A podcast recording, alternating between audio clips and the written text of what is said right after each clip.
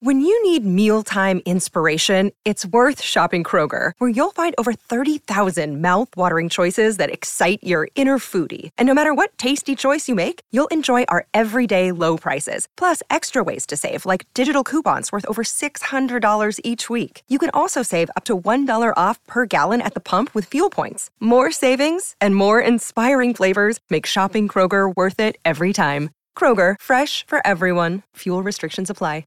Have you ever wondered what it's like to be buried in an avalanche? Weird foreign feeling of despair. Or how it feels to crash a skydive? I remember hearing a thud, feeling my body hit the ground. Or how you would react if you were being attacked by an alligator? At the end of my leg is this huge alligator head on my leg. These are the stories you'll hear on the podcast called What Was That Like? True stories told by the actual person who went through it you'll hear from a victim of an attack. Dragging me into the bathroom and saying, I'm going to kill you, now you're going to die. You'll hear from a man who discovered a baby. How could this be? How could there be a baby on the ground? And you'll hear actual 911 calls.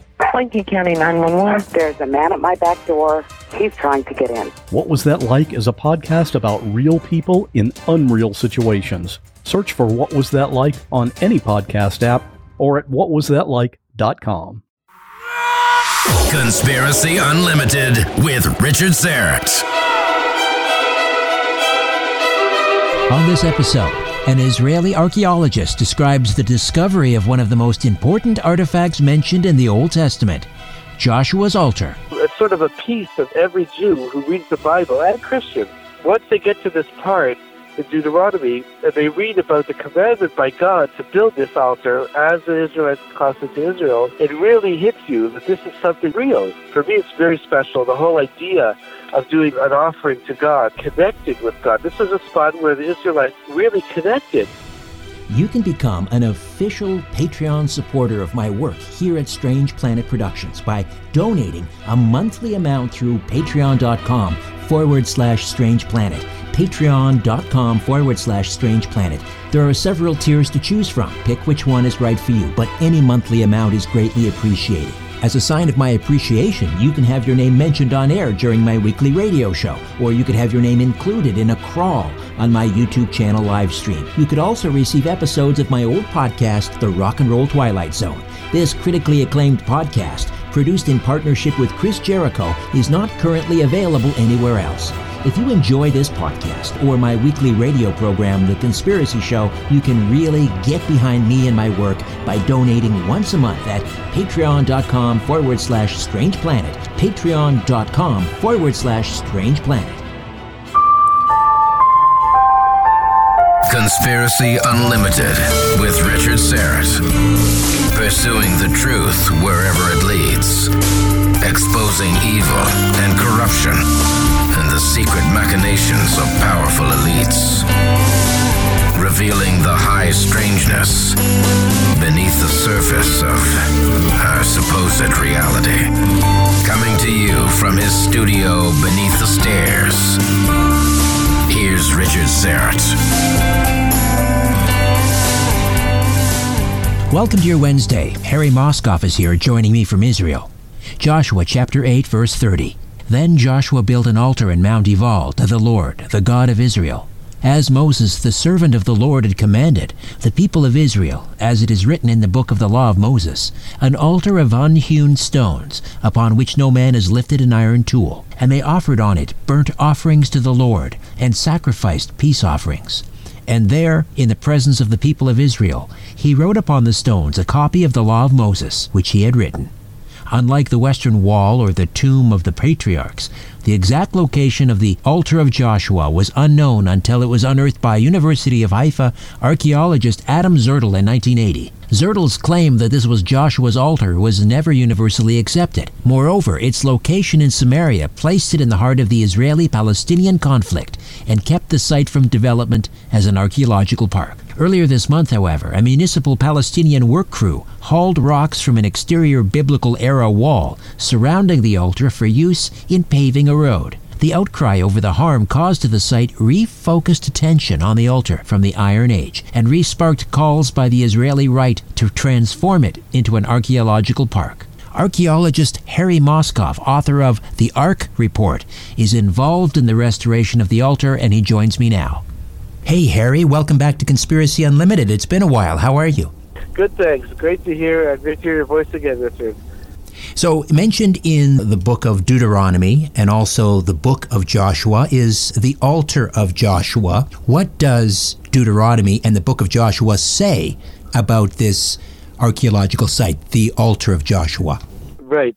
Uh, it's it's really a very very special area, to be honest. Uh, here in Israel, on uh, in northern Israel, Samaria, uh, you know Mount Ebal, Ebal in Hebrew, and uh, it's it's uh, very special for a number of reasons. There are a bunch of biblical events, very uh, important biblical events that happened there uh, between Mount Gerizim and Mount Ebal, where the Ark of the Covenant. So, of course, uh, you're familiar with my own work, uh, to my book, The Ark Report. But it has over there, the Ark of the Covenant was there, and there was blessing and curse in that area. But uh, God has a, a specific commandment to build the altar uh, and it says uh, basically a couple of years. Well, right after the it was right after the Israelites passed over the Jordan River and conquered Jericho. Uh, God commands them to build an altar to Him out of stones, whole stones, natural uncut stones, and to rejoice there. Uh, that's like you said, Deuteronomy, uh, I think it's 27, uh, chapter 27, uh, verses 5 to 8, if I remember correctly anyway, it's right there. I've been there twice actually. It's an amazing place, and uh, it says in the Torah, in the Bible, that uh, to actually build it, uh, this was exactly 3,333 years ago. I figured that out. It's uh, very interesting uh, when that actually happened. So it was it was told by uh, by God to Joshua and to all of Israel, really first to Moses, and then when Joshua actually did set it up, uh, that's also recorded in the book of Joshua, uh, chapter 8. I think it's verse 30 and 31. Uh, but basically, he Joshua sets it up, and, uh, and all of Israel, the ancient Israelites, celebrate there, and they bring offerings, uh, different peace offerings, different types of offerings there. They were there for a number of years, actually, in that area.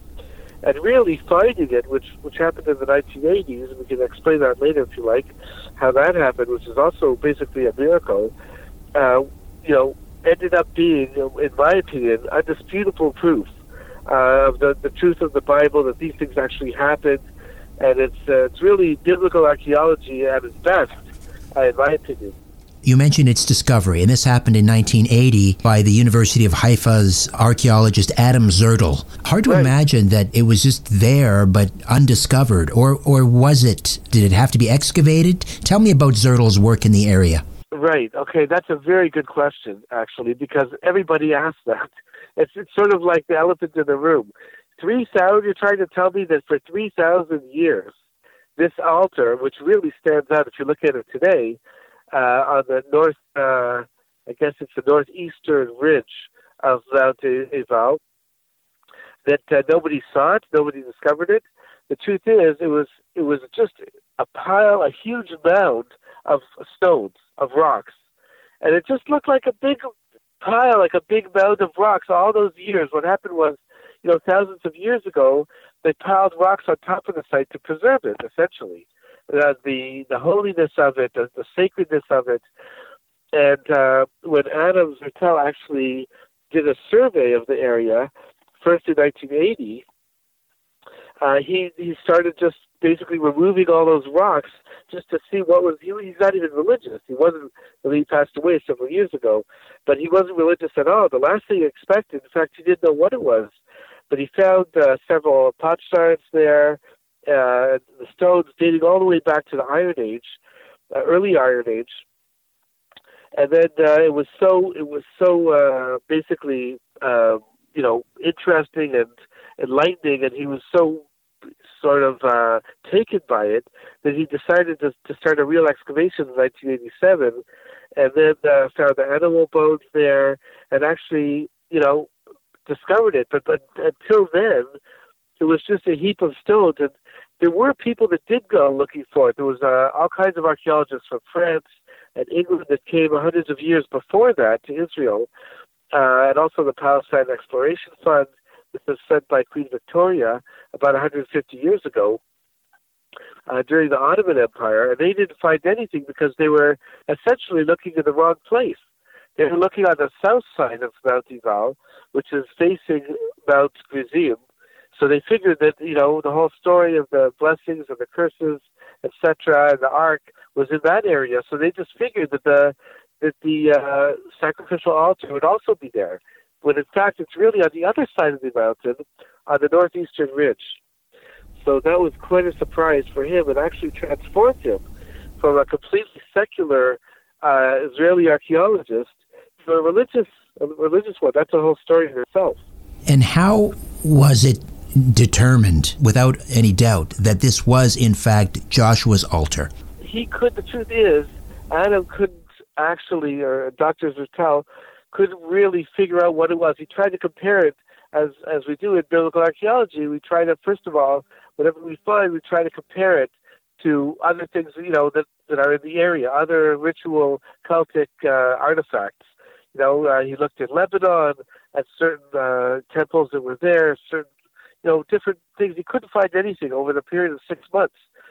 And what happened one day, he was drawing it out in a uh, certain, uh, I guess, a dining hall in one of the Yeshuvim, one of the small communities around the Samaria area and a religious, an Orthodox Jew, a religious guy came over and looked at his drawings and said, "Is that what you discovered?"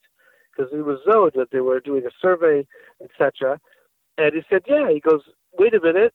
He quickly brings back a, a Mishnah, which is part of the, the oral law of the Torah, you know, a tractate of the Talmud, uh, which deals all with things that have to do with the temple, how the temple was set up. He says, "Does it look like this?" And he shows them a big picture of the sacrificial altar during the Herodian temple about 2,000 years ago. And sure enough, there were many, many uh, significant resemblances. The resemblance was undeniable. And he put two and two together and he cleared a couple of things out. And sure enough, you see this picture of a ramp leading up to the altar. And uh, he was really, I think he shocked the whole the whole world, really, but definitely the archaeological world. Uh, not all of them wanted to believe it at first. He had a, a lot of peers where he was sort of like a famous. One day he was famous as being this genius archaeologist, and the next day he was unfortunately, uh, I won't say defamed, but you know, at that time in Israel, archaeology was very sort of uh, scientifically based and anti-Bible, like uh, you know, so they really gave him a hard time, and they ignored this paper. And now everybody sort of accepts. Most people accepted yes that this has to be the site. There's really no denying it. The description of the altar in either Deuteronomy or the book of Joshua, what would it have looked like? Was it enclosed? Was it open air? What did it look like? Well, it's it's right in the field, in the open field. I, I mean, we're, one of the projects, the project I'm doing now, this is very exciting, is actually trying to get this whole area made into a, a park, like an actual conservation, natural Jewish heritage site which you know tourists can come. I can bring them in as part of my my tours, and and show people, yes, this is the actual altar uh, that Joshua made uh, three thousand years ago. So this is uh, 3,200 years ago or so. So this is very, very uh, an, an important thing. And uh, right now, you just walk out there, you just see it. You just, you know, it's right there on top of the mountain. It's surrounded a little bit by a wall, uh, by this wall about, uh, I guess, four feet you know, you see a ramp going up to the altar, and it's uh, there's it's sort of a square about ten feet high. It's pretty big. It's pretty big. It's about two meters by two meters. The square part on top, like they really did hundreds and hundreds of offerings there. Uh, you can see that, and uh, but it's very very special, very inspirational site. But it's it's just out in the open. It's, it's a military. It's actually a military a military uh, closed area because it's very close to Nablus, which is very dangerous. Right, it's in part of the Israeli-Palestinian, an area of conflict, right? This is in Samaria, so the Palestinians say that this is disputed territory, and so it's it's right. there. Tell me how this recently sort of got into the news because it involved some municipal Palestinian work that was going on in the area. Right, exactly. It was sort of in the on the back burner. Uh, people didn't really accept if you're really into archaeology, etc uh, then you really sort of I, I mean, you know, it's there, but in, in terms of the public, most people didn't really know about it uh, until this happened. What happened was uh, the PA, the Palestinian Authority, wanted to make a wants to make a road from essentially from Nablus to a nearby town, going through and up this mountain, sort of like a shortcut uh, to another Arab city in the area. So they started work on this road, uh, essentially a dirt road, and they they uh, used they sort of uh, uh, encro- encroached, I guess, on this outer wall surrounding uh, the altar. Now it didn't touch the altar itself, which would have been a huge outcry, a real uh, desecration. Uh, but they touched the wall that's surrounding it, which is also very special because it's one of the six quote unquote footprints uh, that we have in Samaria. A very, very interesting uh, idea that's, that's in the Jordan Valley. Uh, these sandal shaped walls, enclosures, uh, signify a foothold in the country when the Israelites came in. But basically, what happened was they were building this road and they encroached and they used some of the stones from the fence uh, for the road. So that was really, once we found out about that, uh, the whole community was up in arms, and, and it was like, you know, this just can't happen. I think between you and me, Richard, that uh, the PA was sort of testing the waters. You know, can we do this? Can we not do now that Biden is in office, but the Biden Harris uh, ticket? So they're trying to, you know, now that there's the two state solutions back on the table, so now they're trying to make inroads uh, to these areas that are, like you said, disputed, you know, politically and uh, and trying to get in there. So you know, I'm not sure what uh, their intentions are, but certainly it it, uh, it put this altar back on the map into the headlines. That's for sure. Is it uh, likely that the Palestinian Authority would have preferred that the location was, I don't know, either destroyed or forgotten about because the the altar would seem to sort of solidify Israel's claim to Samaria, given that it goes back, you know, to, to the Iron Age. Absolutely, hundred percent. You're you're right about that. Uh, I mean, since then, which this happened a couple of weeks ago, uh, we've we've seen all kinds of NGOs, like left wing NGOs, like Emek Shaveh, which is a purely you know political organization that Palestine should be freed, etc. And you know, we have all these organizations coming out uh, saying, you know, this is really uh, Palestinian. Of course, they do want to. If they had it their way, know, they would try to erase a lot of that connection to the Jewish heritage in the which they've done before. It's nothing new. It, it happens all the time. Unfortunately, there's uh, over a thousand archaeological sites in the Judea Samaria area that have already been looted and desecrated. Uh, you know, we just can't uh, we can't sort of supervise or video everything. But this is in a place called Area B, which is essentially uh, controlled by the Palestinian Authority, as opposed to Area C, which is controlled by uh, you know the Jewish uh, you know Israel sovereignty. So Area B, even though security is is guaranteed by the IDF or the Israel Defense Forces, because the Palestinians have sort of like a day-to-day control. Uh, they try to get into these places and sort of, you know, erase the facts on the ground, just to call a spade a spade.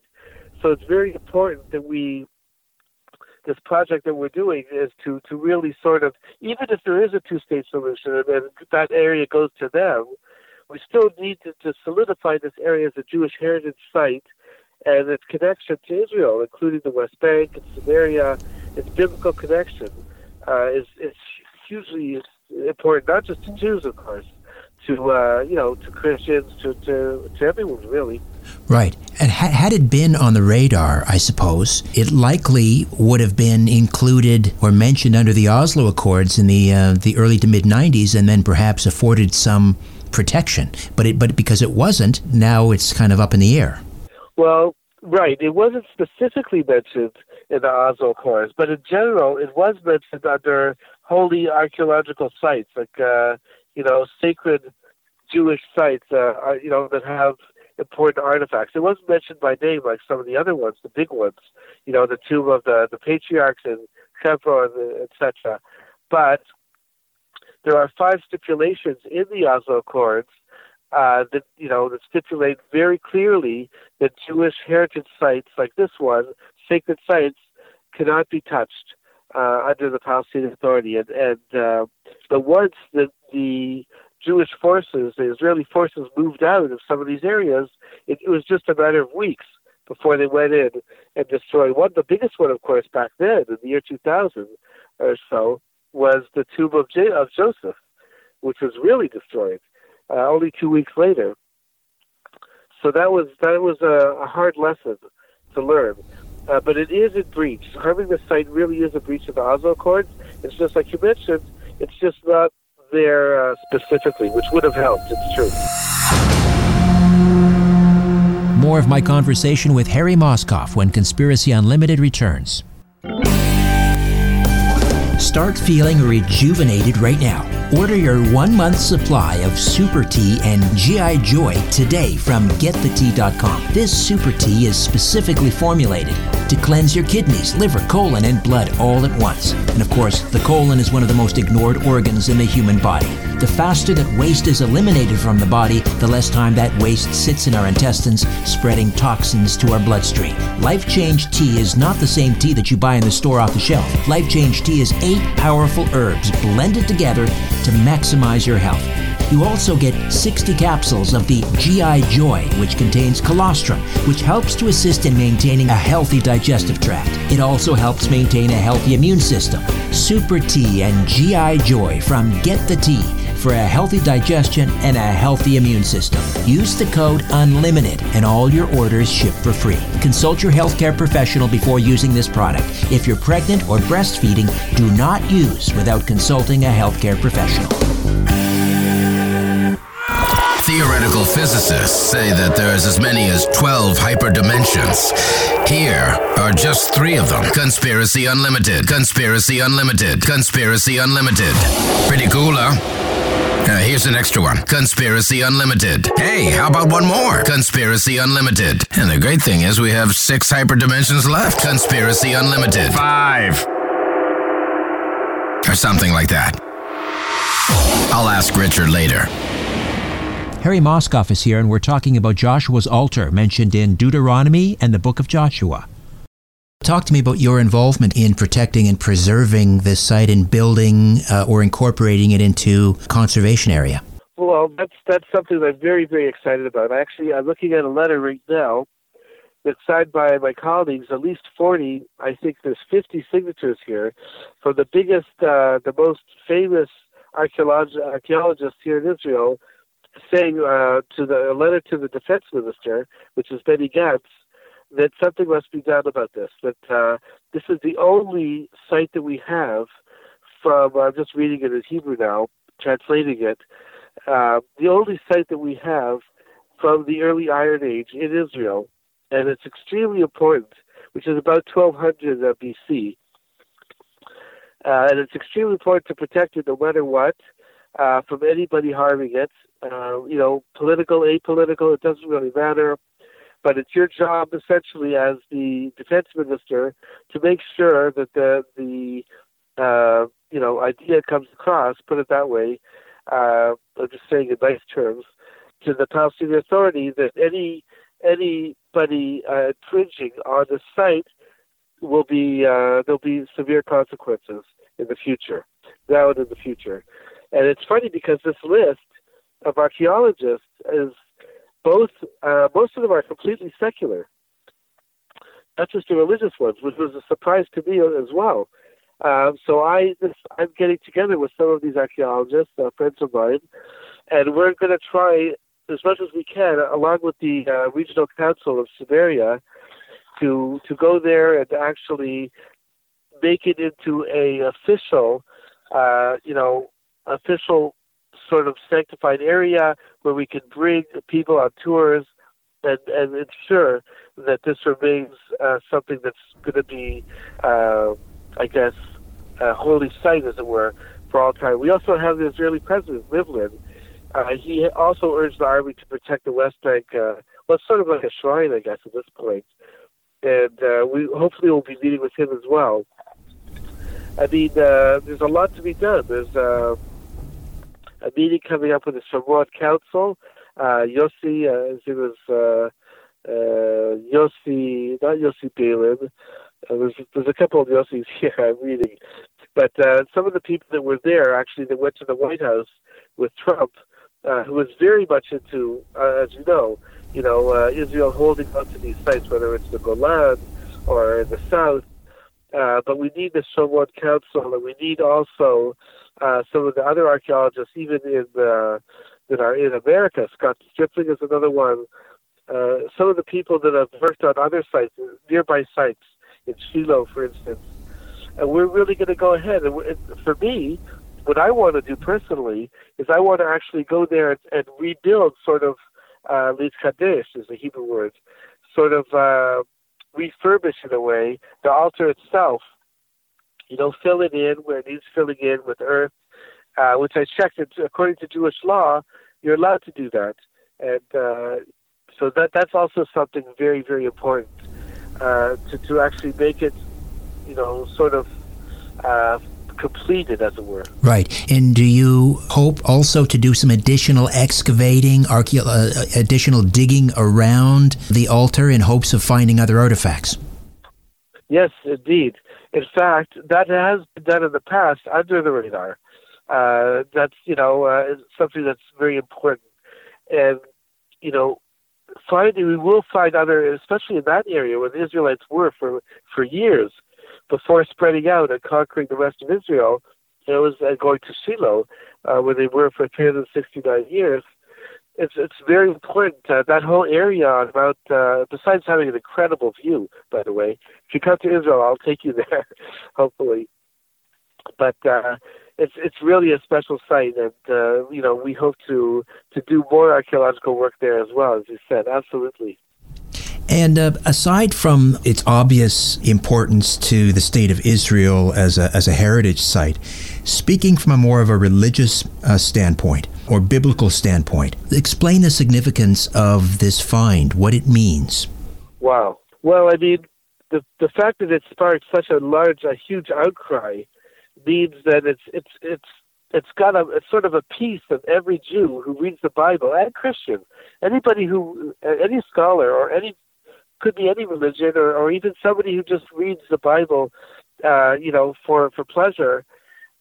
Once they get to this part in Deuteronomy, and they read about the commandment by God to build this this altar as the Israelites cross into, you know, after they cross into Israel uh, from, you know, the Jordan, it really hits you that this is something really real. And it's it's not just something made up. It's not just a story. You see it and you're there, and it, uh, you know, once you see the images, you know, if you Google it, uh, the the altar of Joshua, uh, Mount Ebal, you really get this feeling, wow, this this thing really existed, and for me, it's very special. The whole idea of doing an an, an offering to God, making an offering and connecting with God. This is a spot where the Israelites really connected. And uh, when you read about it like that, and you see, you know what, this is a place where thousands, millions of, of these ancient Hebrews and Israelite Jews, you know, connected to God before conquering the Eretz Israel, the, the land of Israel. It's it's really striking and very, you know, it sort of strikes a chord inside. I think it could be anybody, really. And that's why there was such a big outcry. I think it surprised the, the PA, the Palestinian Authority, also. I'm sure they weren't expecting such a huge uh, you know, outpouring of, concern. And also, you know, look, you know, it, it sort of brings to mind all the other things that happened. And for anything to do, if they were to even go near the altar, like an act altar itself, I mean, in Jewish law, it's it's actually a prohibition to remove any of the stones from that altar, and not just that altar, any altar that was used to serve the God of Israel, like the one God, is uh, forbidden to it's like it's an actual uh, uh, sin to take one and to dismantle it. So uh, that's for anybody, you know, right? Not just Jews, but so the yeah, so heavy duty. You have obviously, as we've discussed prior, uh, a huge interest in the Ark of the Covenant. And right. so, according to the account in either Deuteronomy or the book of Joshua, the, the ark at one point was taken to the altar. Is that true? Yes, it was taken once the Jews came into uh, Israel, they went to Gilgal for 14 years with the tabernacle. But during that time, as the tabernacle was set up in Gilgal, they took the ark out and they went and they conquered uh, Jericho, went around seven times, and the walls fell, as we know.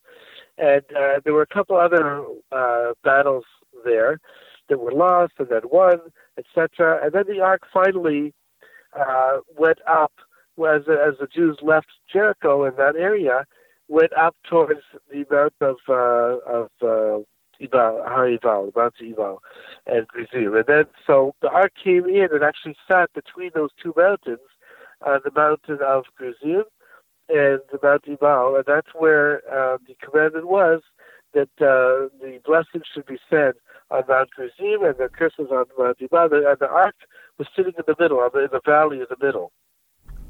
So it definitely was there.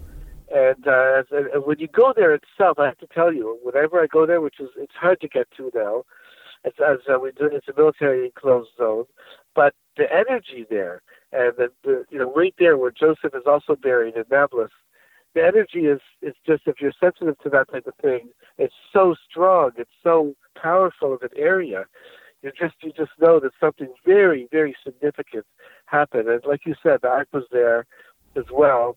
Not with the not with the tabernacle. It actually went. The tabernacle stayed in Gilgal for 14 years, but the ark went to different places, and uh, that's one of the reasons, by the way, that they could construct an altar in the first place. Uh, the reason why is because the ark was not inside the tabernacle. The ark is not together inside the tabernacle with the altar in the tabernacle, then you could each person could have a a altar for themselves. Ah. Uh, and then offer their own sacrifices. Right. Until this day, actually. In other words, if the ark is in the tabernacle, you can't build any other altars. Right, right, which is the case when it was in Shiloh for 369 years. So everyone had to bring the sacrifices there, all the Jews. Um, but a non-Jew, a Gentile, can definitely, even today, bring. Uh, believe it or not, I've seen this myself. It's fascinating. Uh, come to Israel and bring an offering uh, of the road if they know if they do it properly. But uh, yeah, that happened again in King David's time when the when the tabernacle went was destroyed in Shiloh, and the tabernacle went to uh, Nov and Gibeon, and the ark was he right here in Beit Shemesh, and was was was you know in uh, the Philistines actually took the ark, and there was a whole story of what happened there, and it went back to Beit Shemesh, and then 20 years in, in uh, Kiryat Yearim before it went to the temple, before King David took it to the temple. So then the ark was also away from the tabernacle uh, at that point as well. And um, any updates on your search for the ark? Well, we're getting closer. We are getting closer every day. There's new things being found. Uh, now with the, you know, it was more active BC. That's what I call it before Corona. but uh, you know, we are getting back. Things are coming back. The lockdown here in Israel is lifting, thank God. Uh, so now we're these parks are opening, and we're actually getting down. We're doing some research into some cisterns uh, beneath the Temple Mount, and we're getting closer. There are some tunnels uh, opening up. We're finding, and so uh, I'm also working on my second book of the Ark Report, which has a lot of new discoveries related to the Ark and the, the vessels as well of the tabernacle and the temples itself. So there are some things happening slowly but surely, uh, getting closer, and it's uh, it is you know you have to hang in there. It's it's coming coming soon. Also, you're you're looking for artifacts from the uh, the Second Temple. Any developments right. there? Yeah, so that's all connected because articles of the Second Temple actually provide clues to where the Ark is as well. And according to my theory, and you know, I've pretty much proven this uh, in many ways. The ark is under the Temple Mount, uh, about eight meters, and approximately southwest of the Dome of the Rock.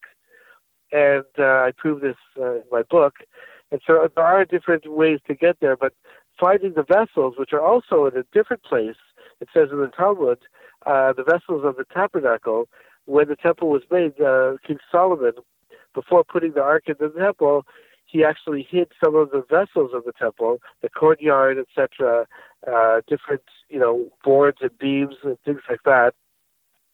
underneath the Temple Mount, there's like four layers of mazes, uh, which Maimonides uh, actually uh, speaks about under there uh, in the Temple Mount. And so we actually have a whole bunch of, of things that, you know, ways of getting in and uh, seeing those vessels. And once we see those vessels, it could lead us very easily, well, hopefully, uh, to the Ark itself. But there are different places around Israel as well. And in the Vatican as well, we're, we're actually arranging, hopefully, a tour to uh, maybe your listeners will be interested in this as well. Uh, they can contact me, you know, through my website, etc., or Facebook. But uh, we're organizing a tour to the Vatican, uh, and as I know through my research and literally firsthand uh, that there are two things in the Vatican today. Uh, the big menorah is not there, like everyone seems to think, like the big candelabra, uh, not there. But the uh, the golden headplate of the high priest is there, and there are certain uh, places here in uh, close by in Jerusalem, which we also I have permission to do excavations for, as well as uh, other places. You know, things are coming out, different clues, things that have been written by certain rabbis uh, that lived a hundred years ago. I also have a map, a very interesting map uh, that, that pinpoints a place sort of in central Jerusalem. And uh, I don't want to say anything to you know over the air publicly uh, at the moment, but uh, it is exciting. There are things we're pursuing, uh, but all over the board, definitely with permission. Uh, uh, you know, either from the Israeli Antiquities Authority, uh, the government. We actually have the signs. So we're doing that. There is a bit of a delay, of course, because of Corona, and uh, you know, getting everything back to work and getting over there. But uh, it is exciting because we are getting closer every day. I really believe that uh, to these things, you know, coming out at the right time, God willing. And uh, it's exciting. Yeah, we just have to sort of hang in there, hold on, you know, and keep going. In the meantime, people can go to harryhmoskoff.net, Harry H. M O S K O F F, harryhmoskoff.net, and uh, they can also get a copy of the Ark report. That's available at the website as well as Amazon, I believe. Right. Uh, Amazon and also at Barnes & Noble. Uh, and of course, you can contact me directly. I'd love to sign a copy, or, or if you're here in Israel, uh, I'll bring you to some of these places. Uh, ho- hopefully, things will open up, and you know we'll start traveling again. But yeah, uh, absolutely. Uh, you know, either one of those places is uh, is fine. Terrific, Harry. Always a pleasure. Thanks so much for the update. no problem. My pleasure, Richard. Okay, before I dim the lights in my little studio beneath the stairs, I'll be back in a few moments to give you a few details about an upcoming episode. C60 Evo delivers the miracle molecule ESS 60. It's pure carbon 60. Why not love your body and share C60 Evo with those you love? ESS 60 from C60 Evo is a mega antioxidant for increased strength, endurance, flexibility, and a deeper sleep. It's great for pets too. I take a tablespoon every day, and so does the mighty Aphrodite. We're both sleeping better than we have in years, and during the day, we have such tremendous energy and vitality. We're both pain free. In a landmark peer reviewed animal study in Paris, France, rats fed ESS 60 lived twice their normal lifespan. Go to c60evo.com slash richard Syrett or click on the C60 Evo link in the episode notes. Use the code EVRS at checkout and save 10%. ESS 60 from C60 Evo. Order your miracle in a bottle today.